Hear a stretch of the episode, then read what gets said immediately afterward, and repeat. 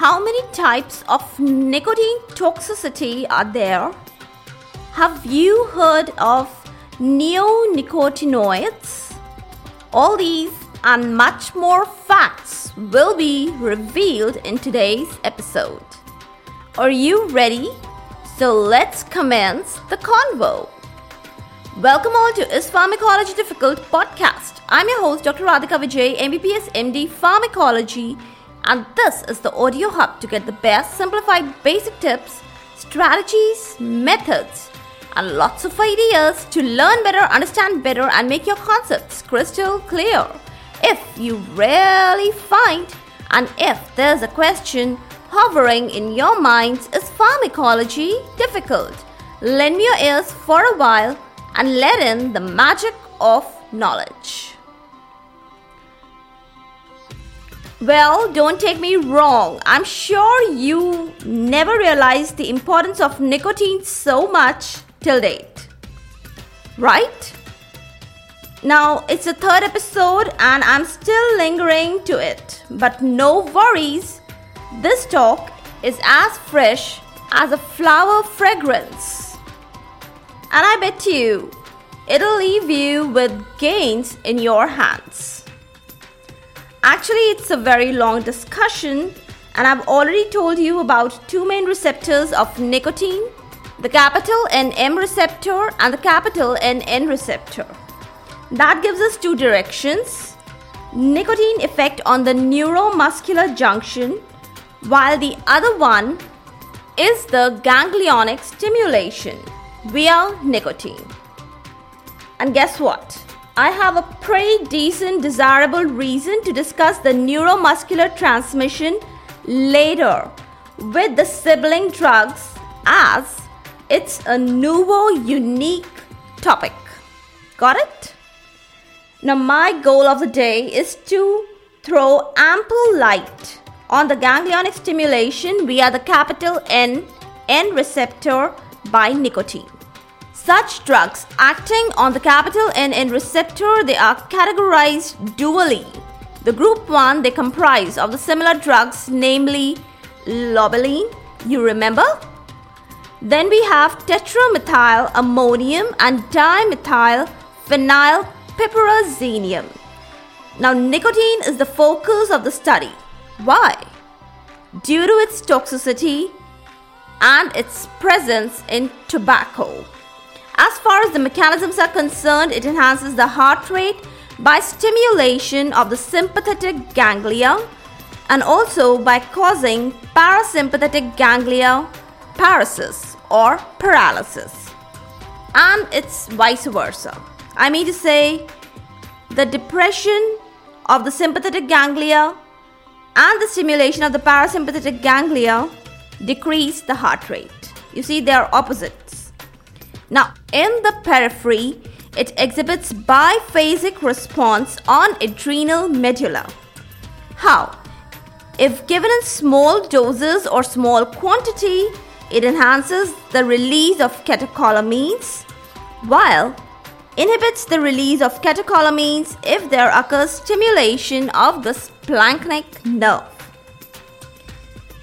That's one aspect in the periphery.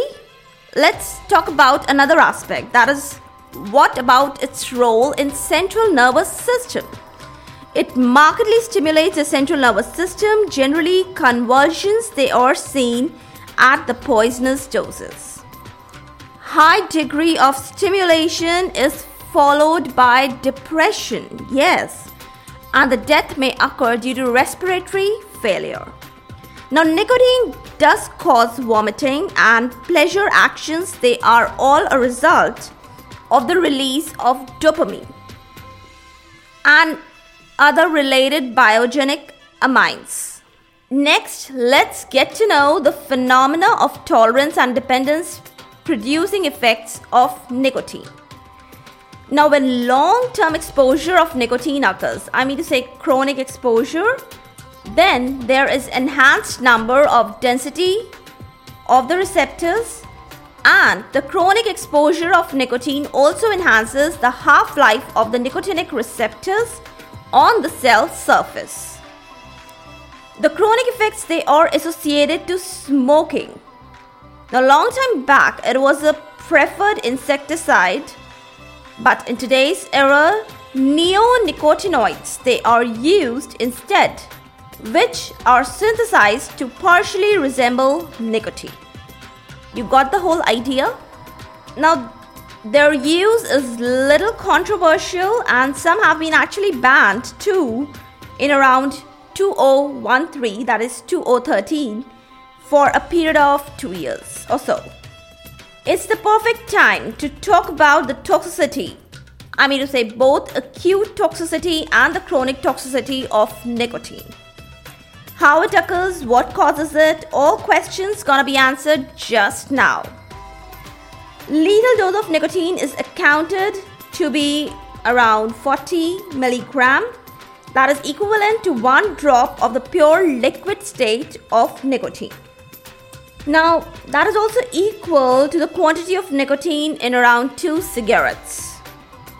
But just pay heed to the fact that significant nicotine amount is lost in the ashes in burning cigarettes Acute poisoning is a result of accidental ingestion of nicotine insecticides or tobacco, generally by small kids. It results in vomiting and the various other signs and symptoms observed they are central stimulation followed by convulsions, then coma and finally respiratory arrest. The second type of sign and symptoms are the depolarization of the skeletal muscles, finally leading to the block of the depolarization and respiratory paralysis. And the third type, the cardiac effects seen, they are cardiac arrhythmias, can be precipitated, and there is enhanced blood pressure. Now, management of acute toxicity is up to great extent symptomatic and supportive. Let's talk about the specific agents. Atropine counteracts the muscarinic exaggeration. Entire convulsions, well, the best one is the diazepam to talk about. To be very specific, it can counteract the convulsions, that is, central overstimulation. Then, mechanical airway support can help to counteract the neuromuscular block.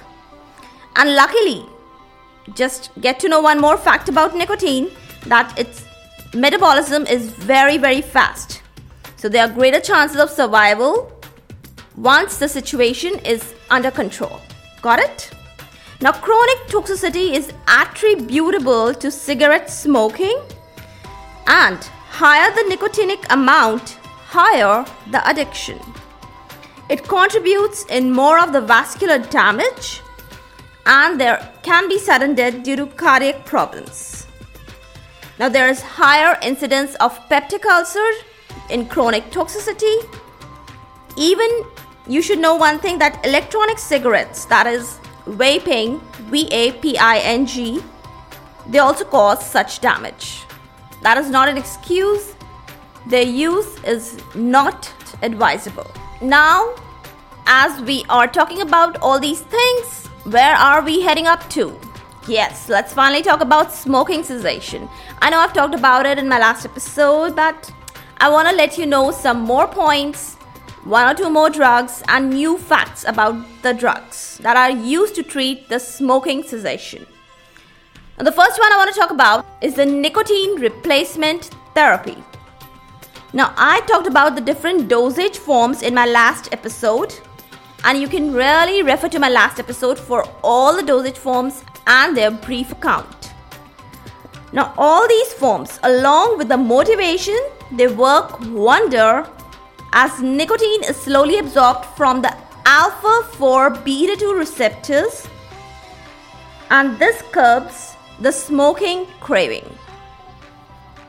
That's all about the nicotine replacement therapy. The basic knowledge is that you should have about different dosage forms, and that was discussed in the last episode. Okay, let's go further. Varenicline drug, a partial agonist at alpha 4 beta 2 receptor, It's the principal nicotine receptor in the central nervous system that is involved to cause the dependence and the addiction. So that is why we are talking about the alpha 4 beta 2 receptor again and again. Now, little antagonism due to long acting behavior of the drug. Which drug? Varenicline. It curbs the stimulation effect of nicotine. And this action is occurring presynaptically, so that also prevents the release of dopamine and by prevention of the release of dopamine, what can you expect? Well, yes, there is decrease in the reward action and the reward effect or the pleasure that is experienced by the nicotine. Nausea, vomiting, sleeplessness, mood changes, psychological behavior, anxiety, depression coupling, they have all made the FDA, capital FDA, to issue a warning against the drug varenicline. And yes, there were some unwanted cardiac effects also reported to be associated with the use of the drug varenicline. Now, a brand new alkaloid talk in the end. Part of today's episode is cytisine that is CYTISINE. It has the affinity for alpha 4 beta 2 subtype of nicotinic receptors. Its administration is oral.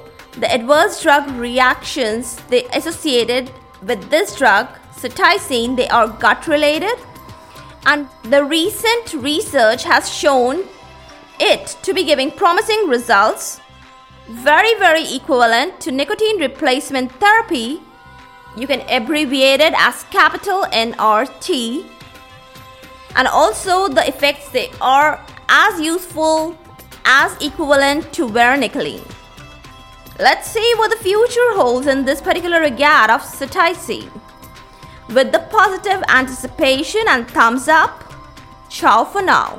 For all the updates and latest episodes of my podcast, do visit www.ispharmacologydifficult.com where you can also sign up for a free monthly e newsletter of mine. It actually contains a lot of updates about medical sciences, drug information updates, and my podcast updates also. You can follow me on different social media handles like Twitter, Insta, Facebook, and LinkedIn. They all are with the same name as Pharmacology Difficult. If you're listening for the first time, do subscribe and follow whatever platform you are consuming this episode. Stay tuned do rate and review on iTunes, Apple Podcast. Stay safe, stay happy, stay enlightened. Thank you.